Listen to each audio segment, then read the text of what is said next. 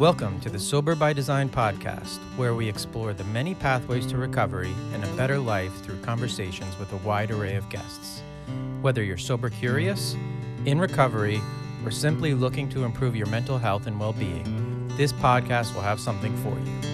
Each week, we sit down with inspiring guests from all walks of life who share their personal stories of struggle and triumph, offering valuable insights and practical advice on how to design a life worth living. From addiction and mental health to spirituality and creativity, we cover a wide range of topics that are relevant to anyone seeking to live a more fulfilling and authentic life. So join us on this journey of discovery, growth, and transformation, and start designing a new life. All right, everybody, welcome to the Sober by Design podcast. Tonight, I have a guest, Brett Davis, and Brett reached out to me a couple, about a month ago probably, and I was very hard to pin down on timing due to some personal issues, but I'm super happy to have him tonight. So Brett, if you want to just give the listeners a, a bit of your background um, and, and who you are, and we'll start going. Yeah, absolutely. Well, thanks for having me here. Um, so Brett Davis, I'm a father, a, a husband, a chiropractor, and a health coach. And, uh, been a lot of years uh, kind of forging my identity, forging my path in life.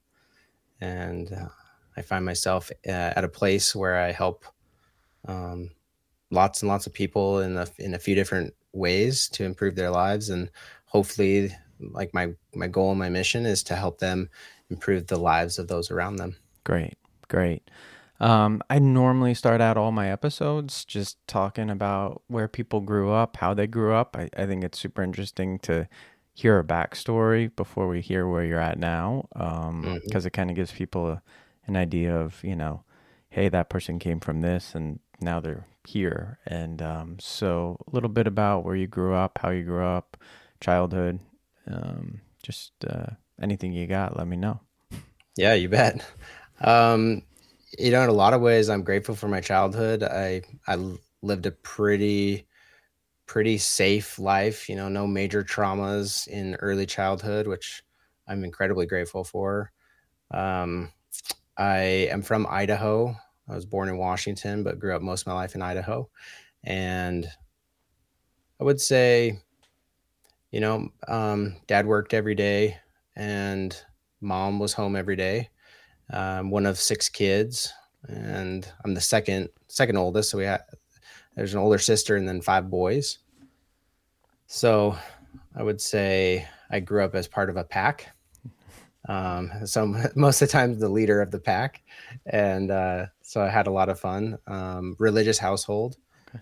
So again, like avoided a lot of certain types of traumas, which as I've delved uh, deeper into, you know, recovery work and, and really spirituality and self, um, self-improvement, I realized that there's a whole range of early childhood and, and full life, but it, uh, different depths that, to which trauma will affect our, our lives. So, you know, as I, as I live more of my life, and especially as I have kids now, I realize that I'm part of a continuum that was, uh, not very much on the, on the violent side. Uh, as far as physical abuse goes, never had that. Sexual abuse, never had that. My dad never drank. Um, my mom, I think, has had a taste. And there's there's kind of a, an interesting thing I was thinking about. Um, in spite of my parents uh, abstaining from alcohol, my great grandpa was a known alcoholic, and he was also very abusive to my grandpa. And my grandpa was somewhat abusive to, towards my dad, but never drank alcohol. And kind of there was this under, there's this undergirding that if in my family, like, don't try alcohol. If you do, you'll get addicted. Mm. And, you know, as I, as I grew up, I would say I, I sought ways to uh, become independent, and being religious, as as is often the case, there was a lot of um how do we say I don't want to say like a, oppressiveness or controlling, but there w- there was a fair amount of that. So there was um kind of, I'd say this, a lot of restrictions on behavior. Sure. And so then at a certain time there became, you know, independence. At about sixteen, I had a job and a, and my own truck and had a lot of freedom. And that was the first time I, I drank anything. Um, I worked at a lumber yard and I was a guy with a truck and access to pallets. So I got invited to, to go hang out, you know? Yeah. And yeah, so that was all just kind of young, fun stuff. And it felt so exciting because of the, this taboo that my, uh, my dad had kind of placed in my mind that don't ever drink or you'll get addicted. And, um, after, you know, a couple of years of just dabbling and, you know, mostly just young and fairly innocent fun, I joined the military. I was a, uh, uh, member of the Army National Guard for Idaho in two thousand one through two thousand seven. Hmm. And that was a, that was a pretty crazy time because at about, as at about that time, um, you know, things transpired in my family that they, I wouldn't say they, my parents kicked me out, but they moved to a new house and they didn't have a bedroom for okay. me. So, so it became clear, you know, like, hey, you're eighteen and you're, you're a little more rebellious. And I think there was even an element of uh, not wanting me to be a bad example to my younger brothers, um, which I've never really talked to them about, but we have addressed, you know, the circumstances of me leaving the family house. Hmm. And, uh, And yeah, so the, I would say corresponding with my time in the National Guard, there was also a period of time of uncertainty and insecurity. And I wouldn't, I wouldn't say that that was horribly traumatic, although it was quite isolating. And it led me to have a strong sense of independence. And um, I would, I would say even I felt like I needed to take care of myself. So if I had problems, I wouldn't, I was not the type of person who would bring it up to someone and be like, you know, ask for help. It was just, I was the oldest of the boys. I was in the Army. I was on my own. And that meant that if I had a struggle, it was up to me to, all right. to f- find it out, fix I, it. I kind of, all right, there was a lot there. That's a, that's a good point to kind of put a pin in it and, and talk about a couple of things. Cause sure. There's a couple of things there. Like, uh, first I'm going to start out, one of six kids is a lot, right? So, and then yep. You're the oldest boy, you said, so you had an older sister. Yep. Yeah. And four, right. and four younger brothers. Yep. Yeah. So, um, yeah, there's a lot there. Uh, that's a hard way to grow up. I can't imagine it. I think my mom's family was six. My, no, my mm-hmm. dad's family was six, and then my mom's was five. Um, mm-hmm. And I just know, like, kind of how they were, right? Like, it was a lot on the parents, and yeah. like you, you have you mentioned you have uh, two, and I have two, and it's like two mm-hmm. kids is a lot to deal with, right? Like, yeah. I always yeah. say, like, I, I get to play man on man defense, right? Like, but like anybody yeah. that's got more than two, all of a sudden you're going to zone, and exactly that's crazy yeah. zone defense. Yeah. Um, so that that probably kind of left, I don't want to say holes, but like openings for you to do things maybe that, you know, in my kids can't, can't do because like we're really on top of them, right? So when you have six kids, all of a sudden there's this like kids can just kind of do whatever and. Yeah. Um, and you obviously sort of went that way as you got to sixteen. You're, you know, driving around with pallets, bonfires, and yeah, which exactly. is perfect for a sixteen-year-old, right? Like it's pretty yeah. normal. Um, yeah, it didn't feel out of the ordinary. No, but then layered on top of that, you're saying, okay, religious family. Um, mm-hmm. So obviously you were a little different for your family, and then. There was this this yeah. family history there. Um, it it almost sounds like your dad was trying to break some sort of generational thing, right? Definitely. Like trying to be a cycle breaker and go like, hey, oh, yeah. this is where it ends. It ends yeah. with me and then definitely not my kids. Um, yeah. Because I know that like that's a big thing for me right now. It's like, I'm going to end all this trauma, right? Like I've found out like just through talking like how far it goes back in my family. And then oh, you, man. You, you had it too, right? Yeah, it's like, it's crazy. Um, yeah. So when your folks kind of, now you're in the Army, uh, uh, the Guard, and you're kind of acting a little bit differently, they don't kick you out, but they don't give you a place to, you know, call yeah. to rest your head at night. Yeah. Um, did that kind of bring up hard feelings for you? Were you really kind of just like, what does this mean? How did that affect your relationship at that point?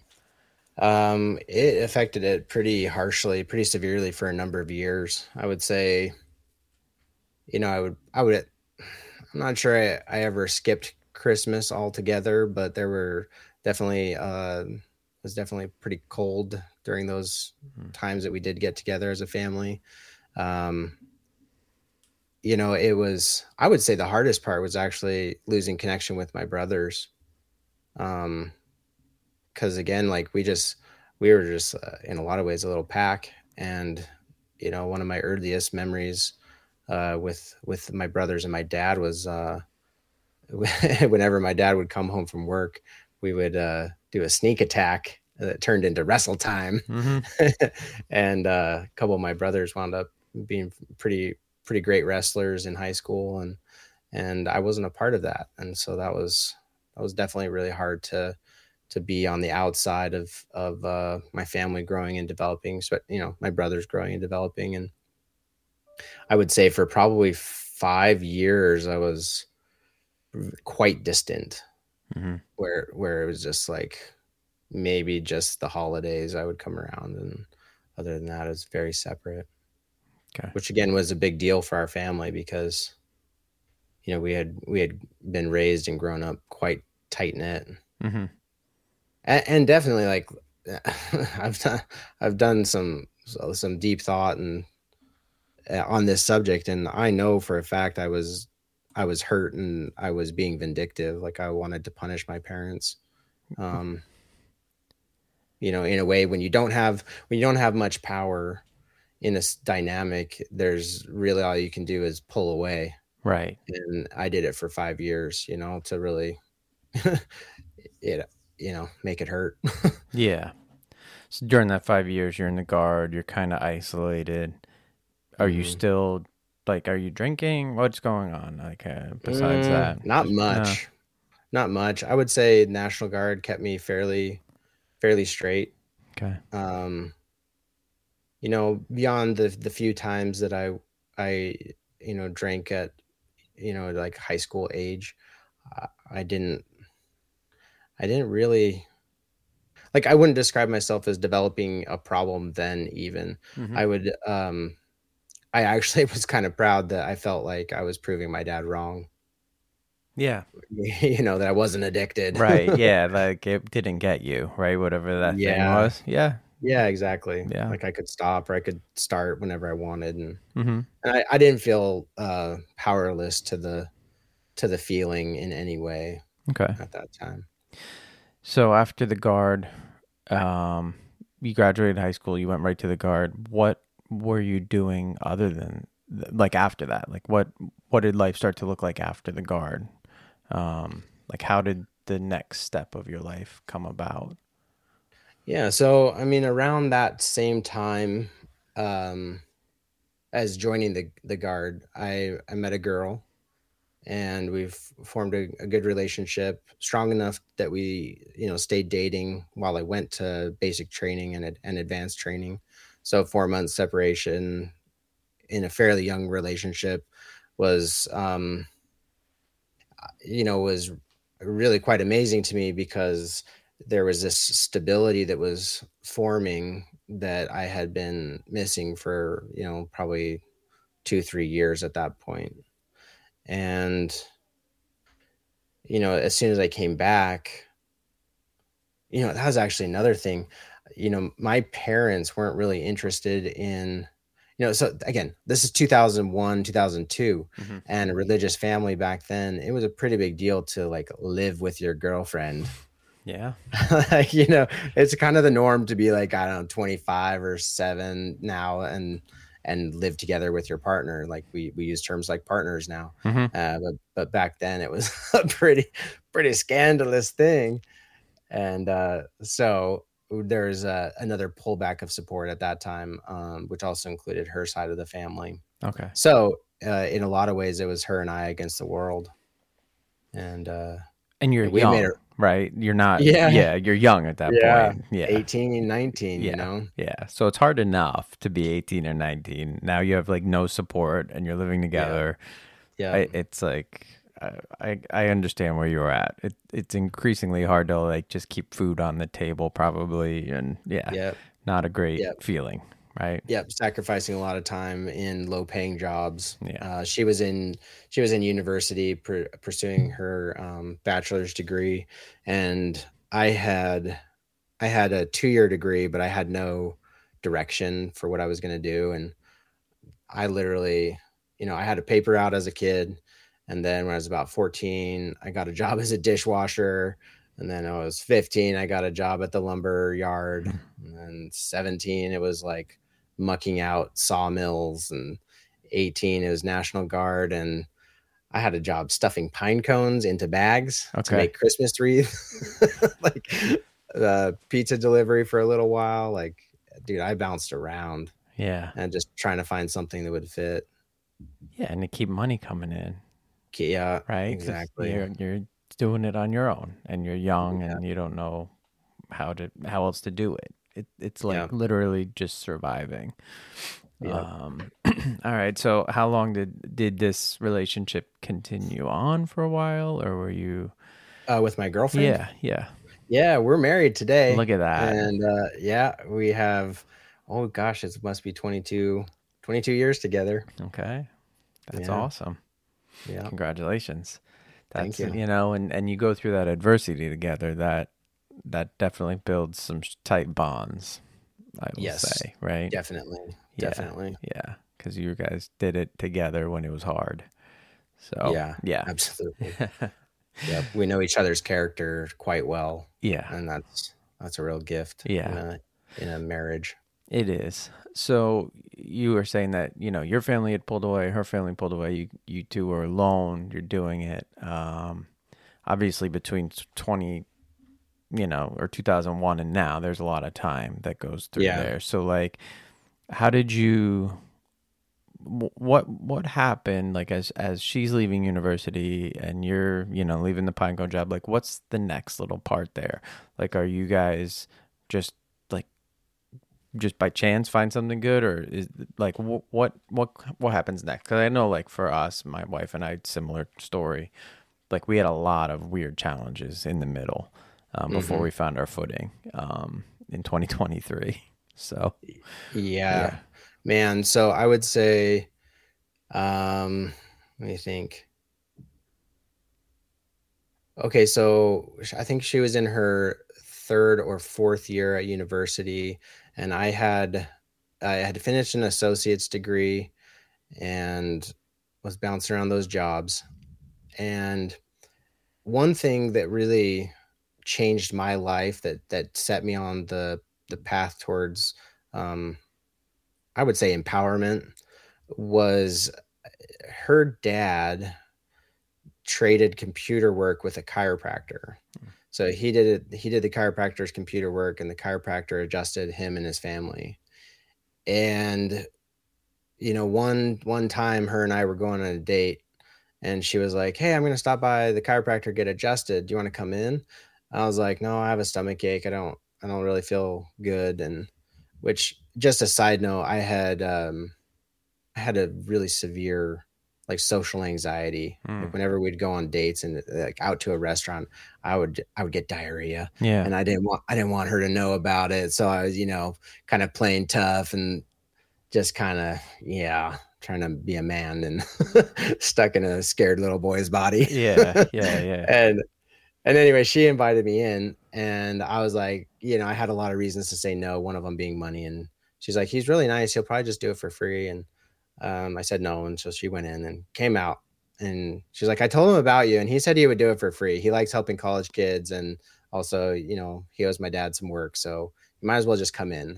So I went in, and he gave me an adjustment that really, like, in many ways straightened me out. Mm. It was really quite profound experience where, um, you know, part of part of the social anxiety I was suffering was actually postural, which I've I've come to learn later in life. I was, you know, sitting with rounded shoulders mm-hmm. and a hunched back, and the, there's an area in your back where the nerves that come out there, they they go to your digestion, and when they're getting irritated by, you know, compression, you get some dysregulation.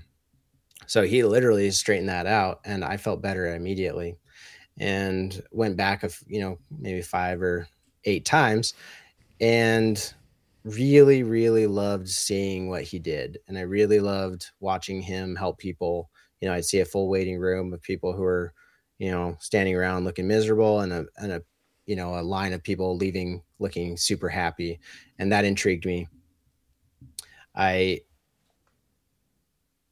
you know, so to flash back to her third or last year of school, she asked me, like, point blank, like, what do you want to do when you grow up, essentially? And I was like, I don't know. And she, she's like, well, you've always told me you want to be a doctor. I was like, yeah.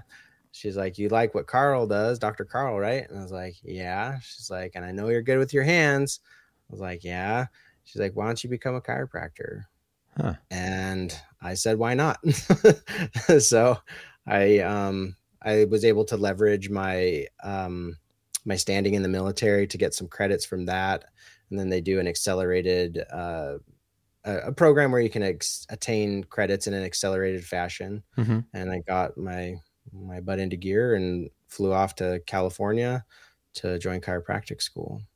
That's awesome. Yeah. And very sort of serendipitous that you're just going on a date and you're um mm-hmm. feeling the anxiety, which I can one hundred percent relate to. Like, I always say, like, I know when I'm sick to my stomach because of food, and I know when I'm sick to my stomach because of anxiety. Like, it is a completely yeah. different feeling. It is, right? Yep. And um yep. I just I just know it. And it's interesting that you say posture does it, because I I myself am very rounded. I have some spine mm-hmm. issues, and I'm I'm just rounded because of those spine issues, but I also think I'm rounded because, like, just maybe, I don't know why. And um, I'm going to have I mean, somebody look at that. On the on the mental emotional side of how our body and our brain react or interact is when we round forward, essentially either we're carrying a burden yeah, or we're closing off. Yeah. Well, you know, I'm probably doing both. yeah, probably. Yeah. yeah. And our bodies are tough, and they'll, they're there for our minds to kind of uh, be a, like essentially a pressure relief valve. But eventually our bodies start breaking down, especially as we age. And then that's where a lot of people do wind up asking for help. Yeah. Yeah. Um, I love the story. I love how you got to your profession. Um, and I'm, I'm also just going to say that my, so I have like a general doctor that I go to, like if I'm sick and I have the flu and, and that kind of thing. But sure. The doctor that I trust is actually a chiropractor, and he's my functional mm-hmm. medicine doctor. So, oh, like, right on, you know, man. That's who I go to for yeah. most of my care. And uh, that's yeah. I'm glad you have someone like that. Yeah, it's a, and I think everybody should have somebody like that, because mm-hmm. it's not like a train.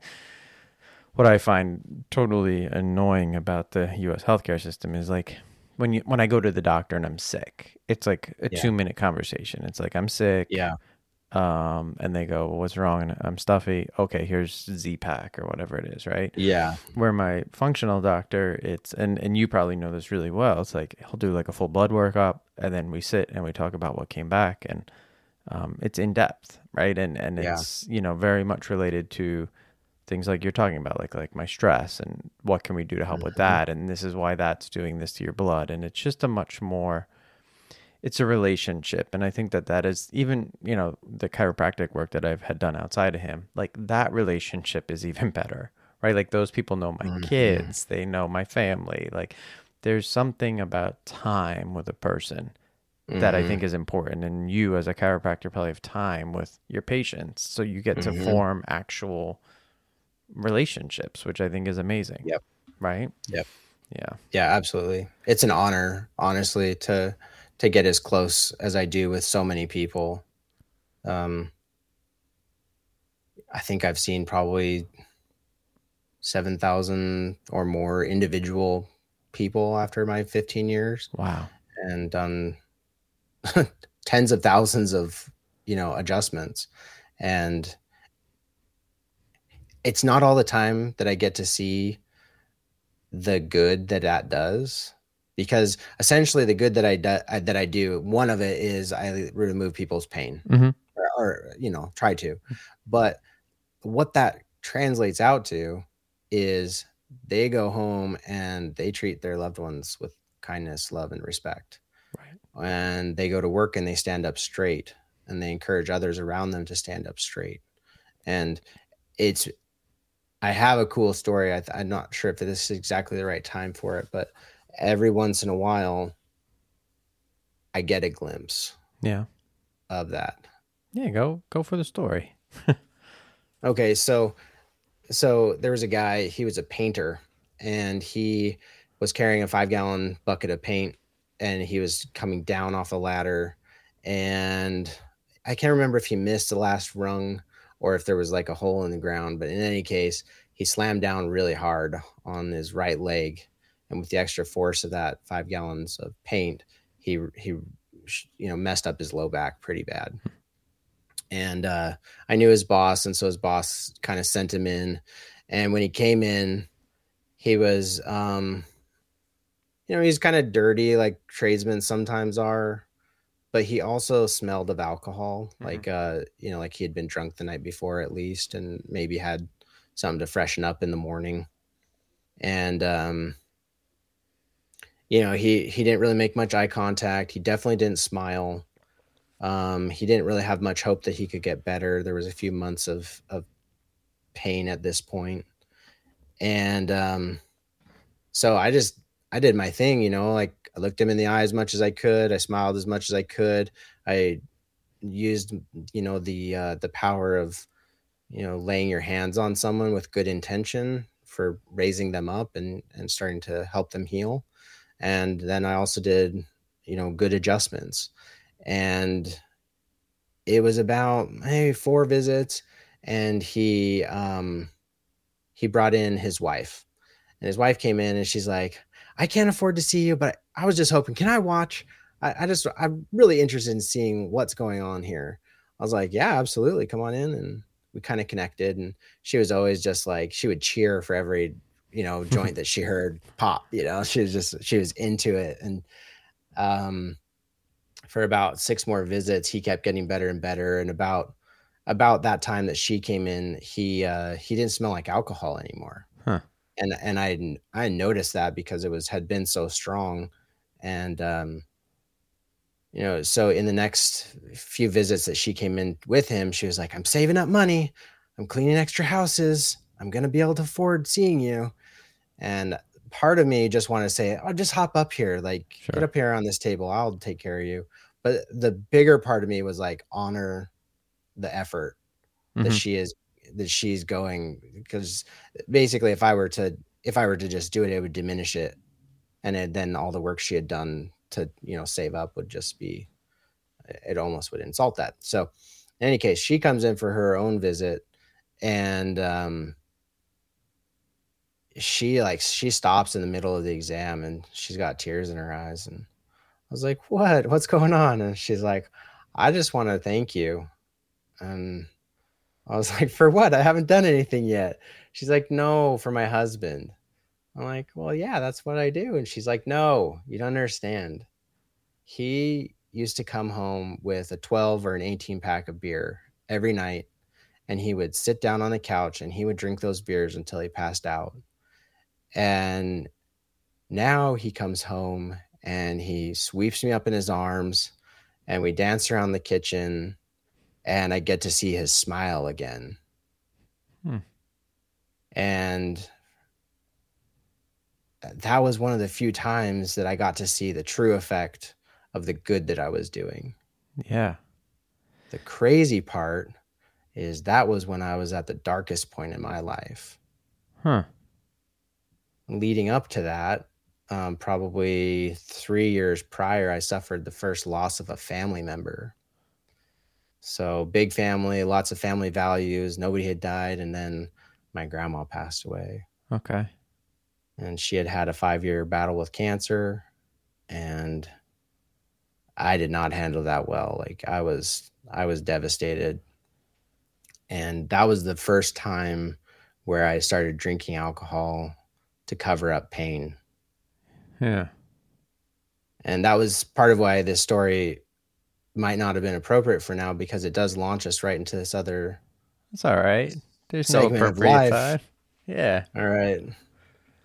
So when I was in chiropractic school in California, the cool thing to do was to develop a taste for wine, you know, yeah. develop your palate.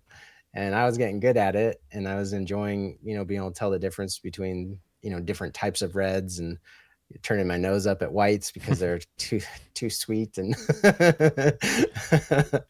and, um, I go to a lot of wine tastings and just kind of engage in that culture. And when, when my grandma died, I definitely had this sense that I knew what to do to make the, the painful feelings go away. And that was, you know, from the joy that I had found in that totally culturally acceptable alcohol experience. Mm-hmm. You know, like there was nothing out of the ordinary until, until then, you know, where, where maybe I would say there was never a point in my life where I felt like I had a problem until, until I started drinking to cover up pain, and the pain didn't go away. And so I would drink more, and still the pain wouldn't go away. And then the the lowest point was when, you know, I, I would basically, I was hiding, I was attempting to hide from my wife that I was drinking. And uh, that doesn't, that's, that's a complete lie. Some I was telling myself, she knew. yeah. Yeah. They tend to know. Yeah. Somehow they tend to know. And and the, the crazy thing about people who, like in your case, like you had pain and you're trying to regulate it and you use alcohol, which is like, a, it's a depressant, right? So like mm, you're already yeah. sort of feeling down, and then you're bringing yourself even further down. Because people yeah. always have this idea, it's like, oh, okay, it makes you the life of the party or something like that. And yeah, right. maybe for like a minute. And then there's yeah, this like exactly. really bad drop off. And then you're just... you know, you think, okay, one more and I'll get to that happy place. And it's like, mm-hmm. you just go further into that hole and further into that hole. I and experienced that. Yeah. It's rough. It's rough. Um, I'm sorry you felt that loss, and I'm sorry that it, it brought you to that place. Cause, um, it's not, you know, it's not a un- unique story. You know, it's a story yeah. that you hear over and over, like this event happened and then I did this, and mm-hmm. I'm betting that the guy that you treated had some pain that he was trying to cover exactly up as well, right? right? Like exactly, yeah. Um, and people think that that, that substance is going to help alleviate pain, which is not not no. the case, right? You got to get to the root of it. For him, it might have been physical. It could have been mental too. I don't know. And for you, it was mental. So, how did you um, like figure it out, and then? Uh, get out of that, I guess, is my question. Yeah. So the, my grandma that died, she died early in the year. She, she passed away like, um, middle of January. And then, um, that's when I started drinking. Not, I would definitely say more, but I just started drinking to cover my pain. And then, um, then my second grandma died that same year. Mm. And that sent me even deeper. Like that was probably the time where, where if I were to say it was a problem, is, you know, hiding from my wife, but also I, I would drink in the morning, mm. you know, to, to just like get rid of the hangover. And that's, that's a hard, hard place to be, like to just not feel right without it. Um, yeah, that sucked. But there was some, some light for me. Um, I had a dream, and in my dream, there was a, a woman, uh, old granny type that just was, she, she was short, and that was significant because my, my grandma, the second grandma who died, was a very short woman. And, uh, I was standing in line at a convenience store buying candy. And it just so happened that my mom and youngest brother were, um, you know, the cashiers, and the till wasn't working, and my mom was frustrated. My brother was trying to help. And I felt this tug on my sleeve, and I could definitely feel like that, you know, somebody wanted my attention. Mm-hmm. So I, I turned my head, and I remember looking down over my right shoulder and seeing this wrinkly old woman. And she looks up at me, and she taps her left cheek, and she said, "Give me a kiss." And I was like, kind of, you know, thought it was weird, but I just bent down and gave her a kiss. And she said, "Kisses are the seeds of love. Plant many seeds." And I was like, okay, that's kind of weird. And I bought my candy and walked out to the parking lot. And I remember this sense of like watching for my wife to uh, drive around in our car. And I took the candy and I hid it in my pockets. Hmm. And to me, that was super significant because I could feel the shame of like hiding something that I knew wasn't good for me, and that I was hiding it from her.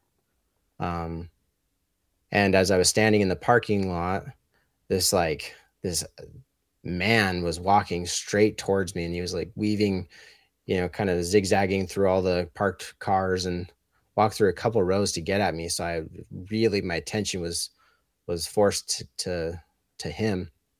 And he walked right up close, and he looked at me really intently, and he said, "Grieving is our way of honoring those that we've lost, but at some point, they want us to be happy."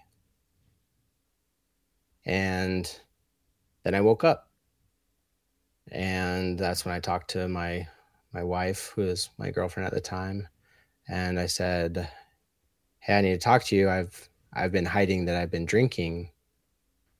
And she said, she's the, just the light of my life. And she said the perfect thing. And she said, "I know. I was going to give you about three more months and then I was going to leave you." Hmm. And I was like, I just like slack jawed. I was like, "Really?" And she's like, "Yeah, because I know you." She said, "If I had told you to stop, you never would. Hmm. And if I let you figure it out, you would change. And if you didn't change, I couldn't be with you." And I was like, holy shit. And so we cried, and I decided that I wanted to change my behavior. And I started to. I, I stopped buying the alcohol. I definitely stopped hiding it. The first step was actually um, really owning my my behavior. Mm-hmm. You know, just being very honest. Like, part some of the time it was like, "Hey, I've got a major craving right now," and just saying that out loud. And sometimes I, I would, you know, I would answer that craving, but when I did, I would say, "Hey, I'm choosing to have a beer." Yeah. And that change planted some seeds of of um some seeds of love, but some empowerment and some respons- responsibility. Yeah. And from there, I I would say it's been a real journey. Like, that was ten, ten plus years ago now. Um, but I have to turn to that, to that dream and those powerful words and, and feelings that got me to stop choosing to cover my pain and my sadness, and to, you know, stop honoring those that I lost in that way, and start being happy. Yeah. It's, um, you know, that first step of saying, "Hey, I, I got, I have a problem," is a hard part for people to do. Um, mm-hmm. I will say the way that your wife dealt with it was super, um, mature and different. Like, that isn't a normal way to deal with it. So that mm-hmm. is kudos to her too, because yeah. you know, sometimes people push too hard. Um, so like, again, like everything kind of worked out there in, in a great mm-hmm. way. And I know mm-hmm. some people listening might go, "Well, Brett didn't stop totally. Like, he said, I'm going to have a beer." And what I would say to that is, that's his story. And, you know, and I, it's also, I was talking about it yesterday with somebody, it's, it's a form of harm reduction. Right. Mm-hmm. So like, I advocate for that now. And, and that's something I wouldn't have done when I first started in my recovery journey. Like, it was, I said, it was, it was very binary. It was, a, it was, you were a drinker or you were not a drinker. Mm-hmm. And, but for you, the problem wasn't so much the drinking. It was how you were going about it. You were hiding it. Right. And it was, this, yeah, this, exactly. So, so like all of a sudden you said, okay, I'm not hiding it. I am coming out and I'm going to tell you that I'm doing it. And this is why I'm doing it. It's not mm-hmm. to cover pain. It's because I want to celebrate, you know, whatever it is. Right. And you yeah. were able to figure that path out. Um, mm-hmm. You know, it's not for everybody. I'm not saying that that's going to work for everybody, but it worked for you. And, um, and then you were able to get your life kind of back going in the, in the positive direction. Mm-hmm. Um, which I think is great. You know, it, it was a very sort of, uh, you know, mature and different way to deal with it. And, and mm-hmm. you know, that's what I'll say about that. Um, yeah. You know, so for ten years, you, you've kind of been on this journey. Uh, mm-hmm. You obviously are, are you married now, right? And uh, yep. yeah. Married, yep. Yep. Yeah. So, and your profession has been going great. Are you continuing mm-hmm. the chiropractic only, or do you do other things inside of that practice? Is it just, or is it just straight chiropractic? Yeah. So I, I do the chiropractic, which I really love.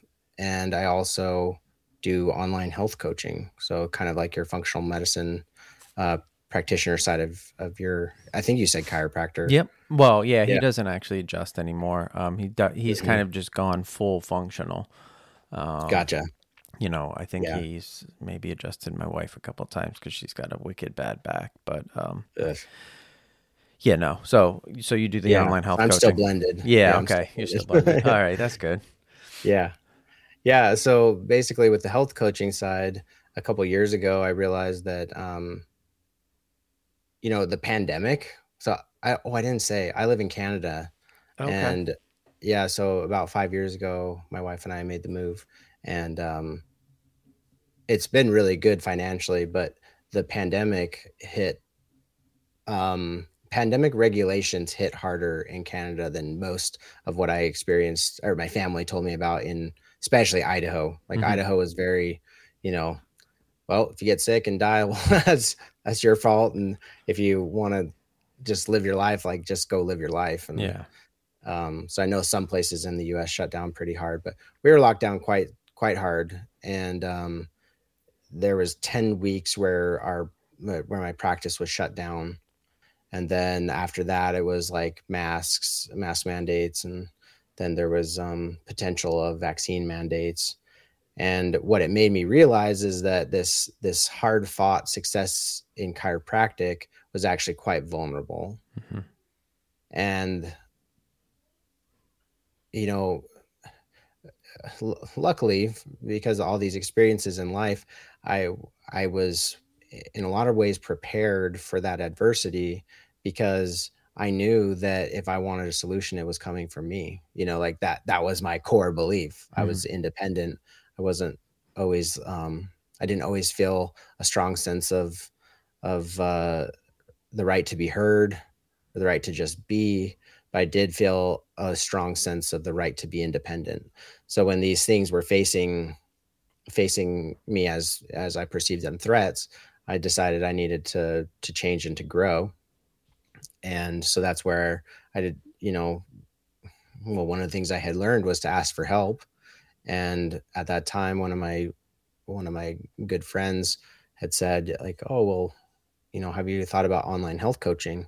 I really hadn't, but when I, I reached out to the person he put me in contact with, who was a, a mentor of online health coaches, uh, I kind of got my, my eyes opened to the concept of, um, instead of helping one-on-one, you could help one to many, like group health, uh, coaching. Mm.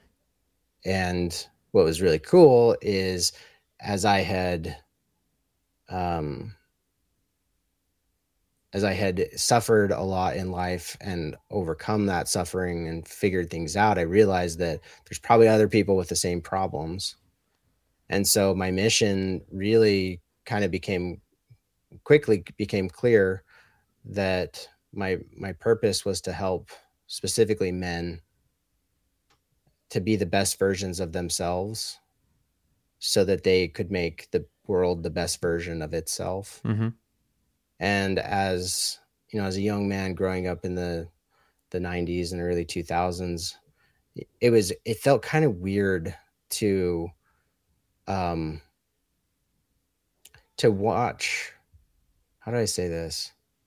To watch you know, girls and womanhood being promoted and supported and, and um, kind of celebrated, and then a shift towards manhood and masculinity being somewhat vilified more recently. Not that that was the whole time, mm-hmm. but what I, what I realized is each of us needs to be our, our true self. And if, if we're not, then everybody suffers. Sure. So an example would be, um, when I was somewhat younger, I held the door open for a woman and she said, I can do it myself. And I stopped holding open the door for women. Mm-hmm. But that was a core value of mine. My dad had taught me, you know, your mom is a queen, your sister's a princess, and all the other women are queens or princesses to someone else. Sure. So you're a knight and eventually you'll be a king, and it's your, your duty to protect them. And so what I realized more recently, especially, was men aren't living up to their knightly duties. They're not living up as kings. And it's not that, it's not that they're better than women or worse than women. It's that they have, each of us have an opportunity to be our best version of ourselves. And if we're not careful, then things that are normal in society will hurt us. Mm-hmm.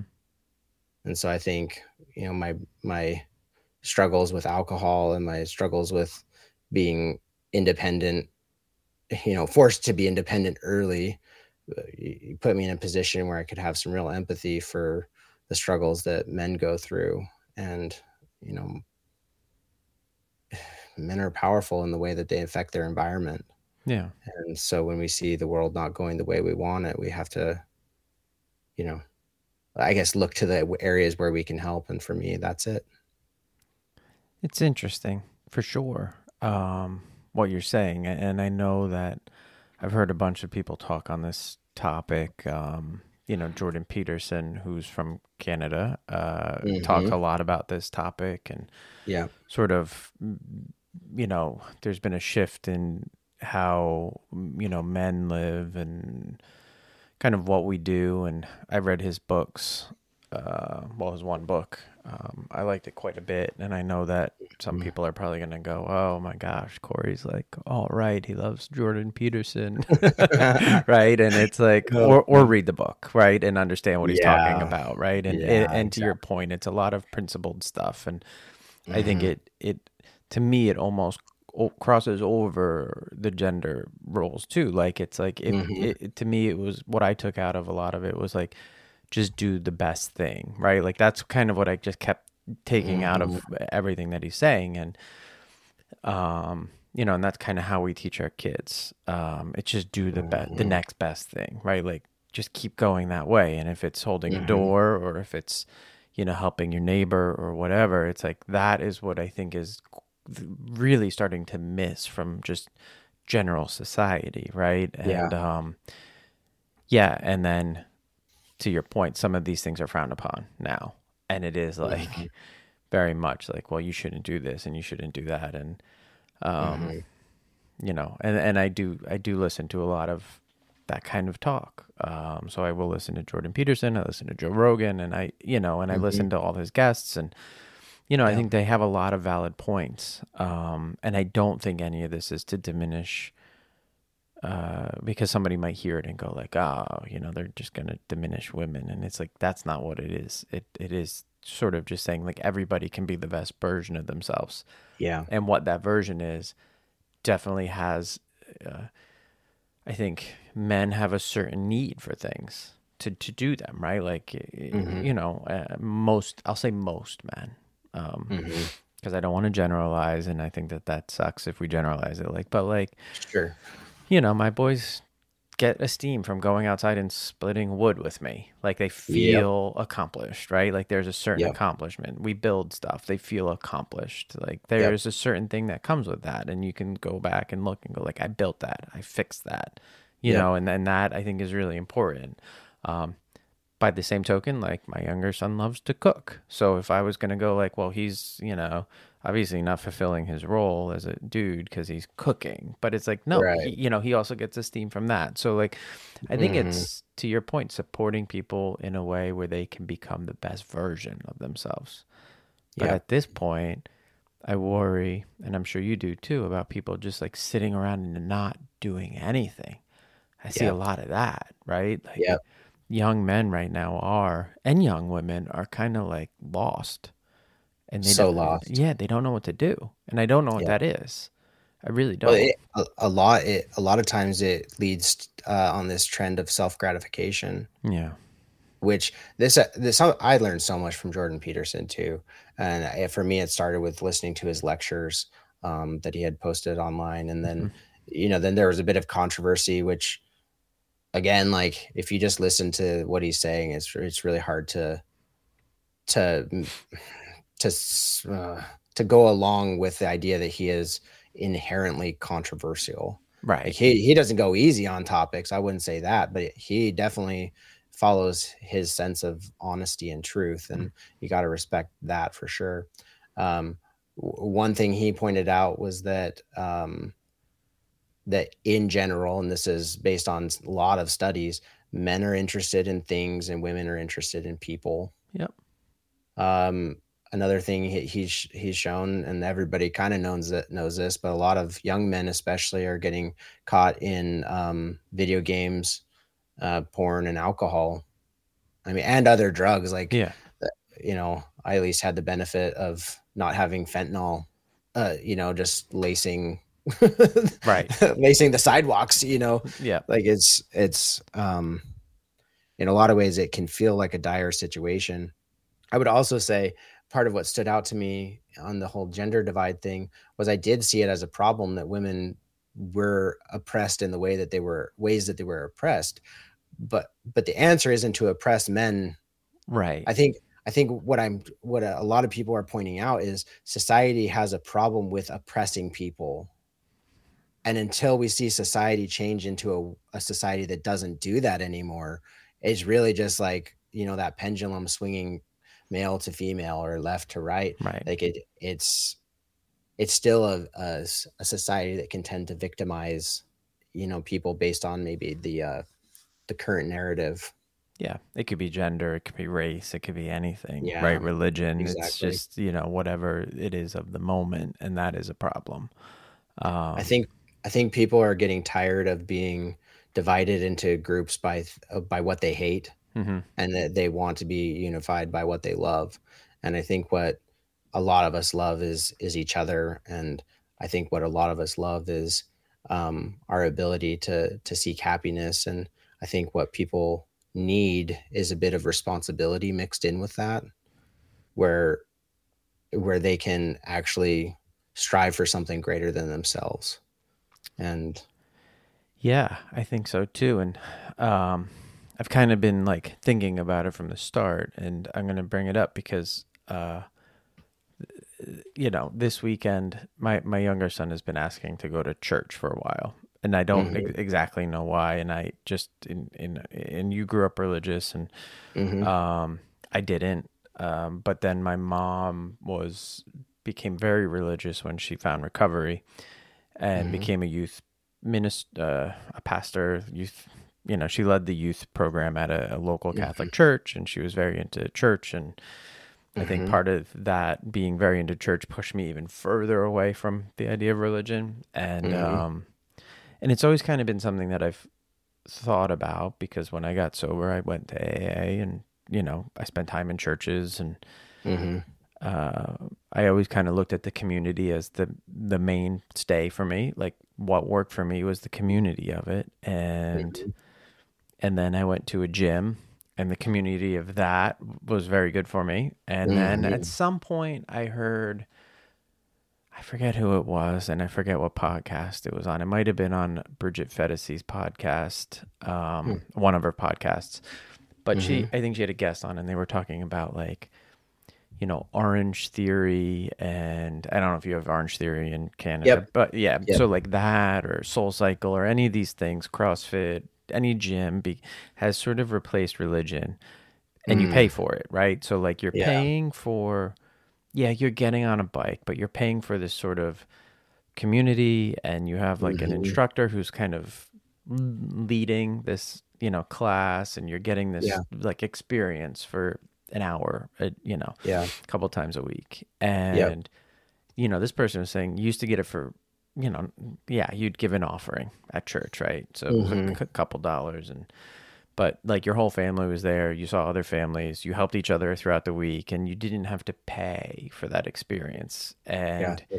it came with community, it came with like building some responsibility, right? Because you probably volunteered.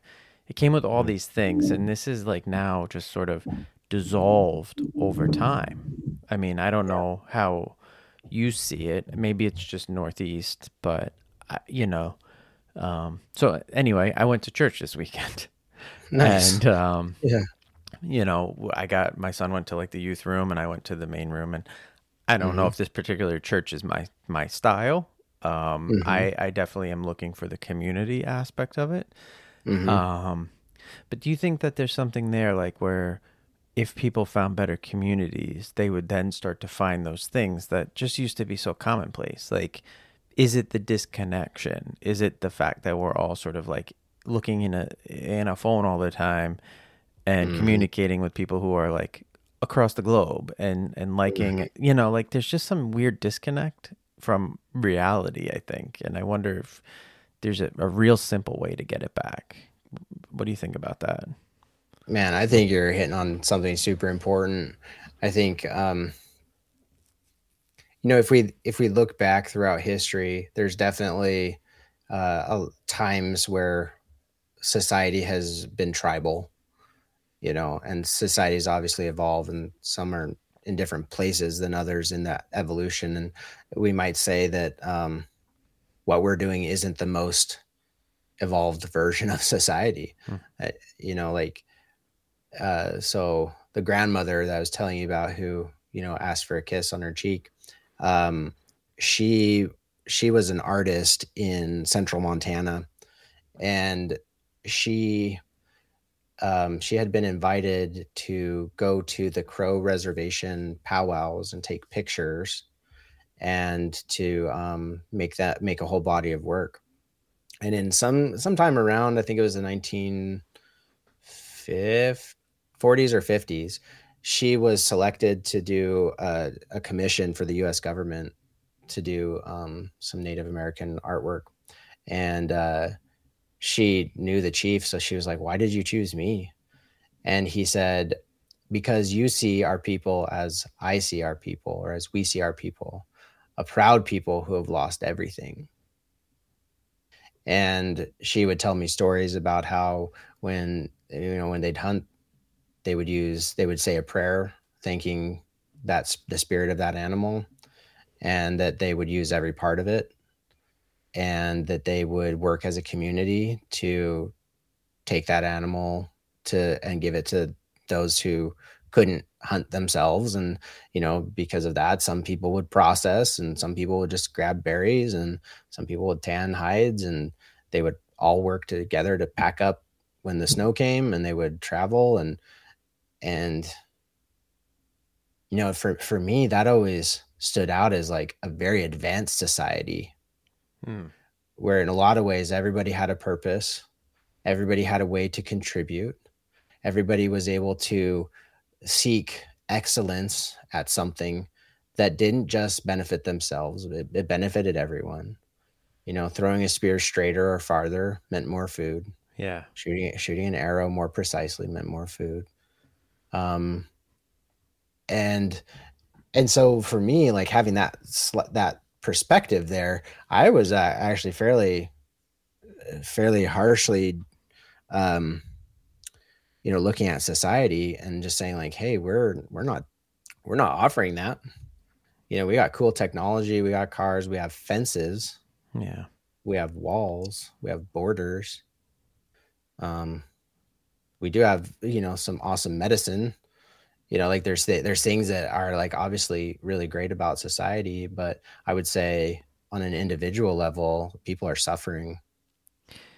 Yeah, I, I definitely believe it, and I feel it. And I think that some of our best, when I know when my family feels the best and they might, you know, kind of make faces when I say it, but like when we're volunteering in our community, mm-hmm. um, which we try to do quite a bit, like that's when I see the most joy on all of our faces, right? Like, that's you know, nice. Just stuffing bags full of food for families that don't have, right? Like, mm-hmm. or helping set up. Uh, we're going to be setting up for an event at the school on Friday. Like, mm-hmm. my older son will be like, "Oh, I don't want to go. I don't want to go." But like, he gets something out of that, right? There's some, yeah. there's a, a give and a take, and yeah. um, you know, when I coach youth sports, and you know, but the the amount of family, and I I'm sure you see this too. Like, I know I was just in Canada, and Canada is super nice, and the people were nice, but I'm sure you see this. Mm-hmm. There's only so many families in a community that give their time out to the community, right? So it's like the same mm-hmm. names. It's it's a limited number of people who who do it, and I think part of that is it, it's increasingly hard to make a living. So I understand mm-hmm. that it's hard to carve yeah. out time, right? Like, yeah. it feels like that is the last thing you want to do is carve out time to just do stuff for other people. But I mm-hmm. swear it's when you feel the best. It's, it's yeah. like, and it's something to do with supporting your community. It's probably like baked into our D N A, right? Oh man, it is. Yeah. I mean, like evolution, this concept is actually fairly simple. If you increase your likelihood that if, if a behavior or genetic trait increases the likelihood that you'll mate and then bring that offspring up into the position where it can also mate, then that trait will be expanded upon. Right. And community freaking matters at a genetic level. Yeah. Because, because obviously there are certain times in life where being a part of a group means you're going to survive. Of course. And, and you can only be harmful to that group to a certain extent till that group will say, okay, you actually have to go. Yeah. Yeah. I mean, yeah, that's true. I can imagine like back in the day, like if you were just le- like leeching off of the community, yeah, like you had to go away. Like you had to yep. bring something to the table. Again, you can throw the spear, you could shoot the arrow, you could make good clothing, you could do, mm-hmm. you know, you figured out how to garden well or whatever, right? Mm-hmm. Yep. And then I've babies. also heard the concept of like right now we get so kind of flustered mentally because of social media and, and how far our view goes, right? Like I, this concept mm. I've heard on some podcasts, like where you used to be able to like have so many relationships in your brain and now mm-hmm. we have like thousands and our brain can't handle it, but you can also see way further than you used to. Like mm-hmm. you only used to be able to see like your house and then like maybe down a couple farms and you mm-hmm. that that that was your comparison, right? Yeah.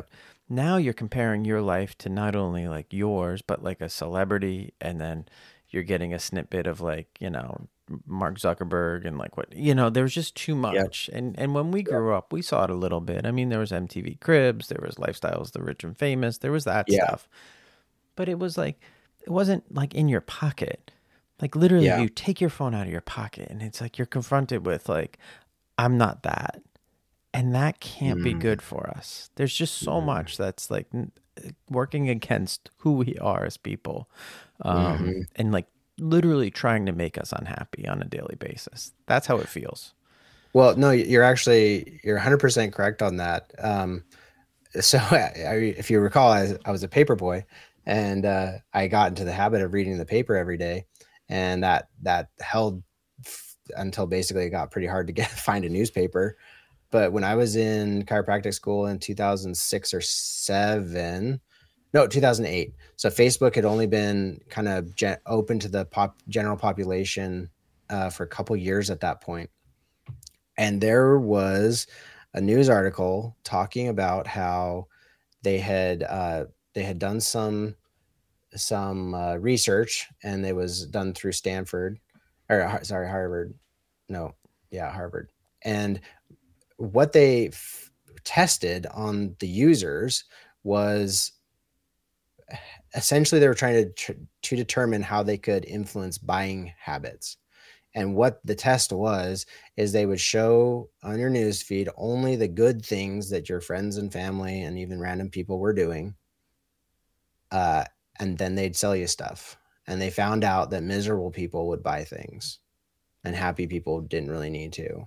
And so literally the, the algorithm was designed to to show you things that would make you go buy stuff. And the reason that you would buy the stuff is because you were unhappy.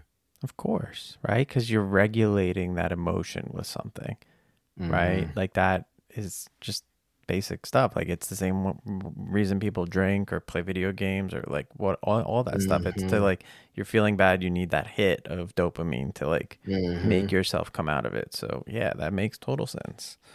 Yeah. Um, there's a, there's another bit of relevant research, and there's a, there's obviously a lot of uh, tests and studies that have been done on rats, but the one that always stood out to me was uh, rats and addiction. And they basically had two different cages, and in one cage they had uh, water laced with cocaine.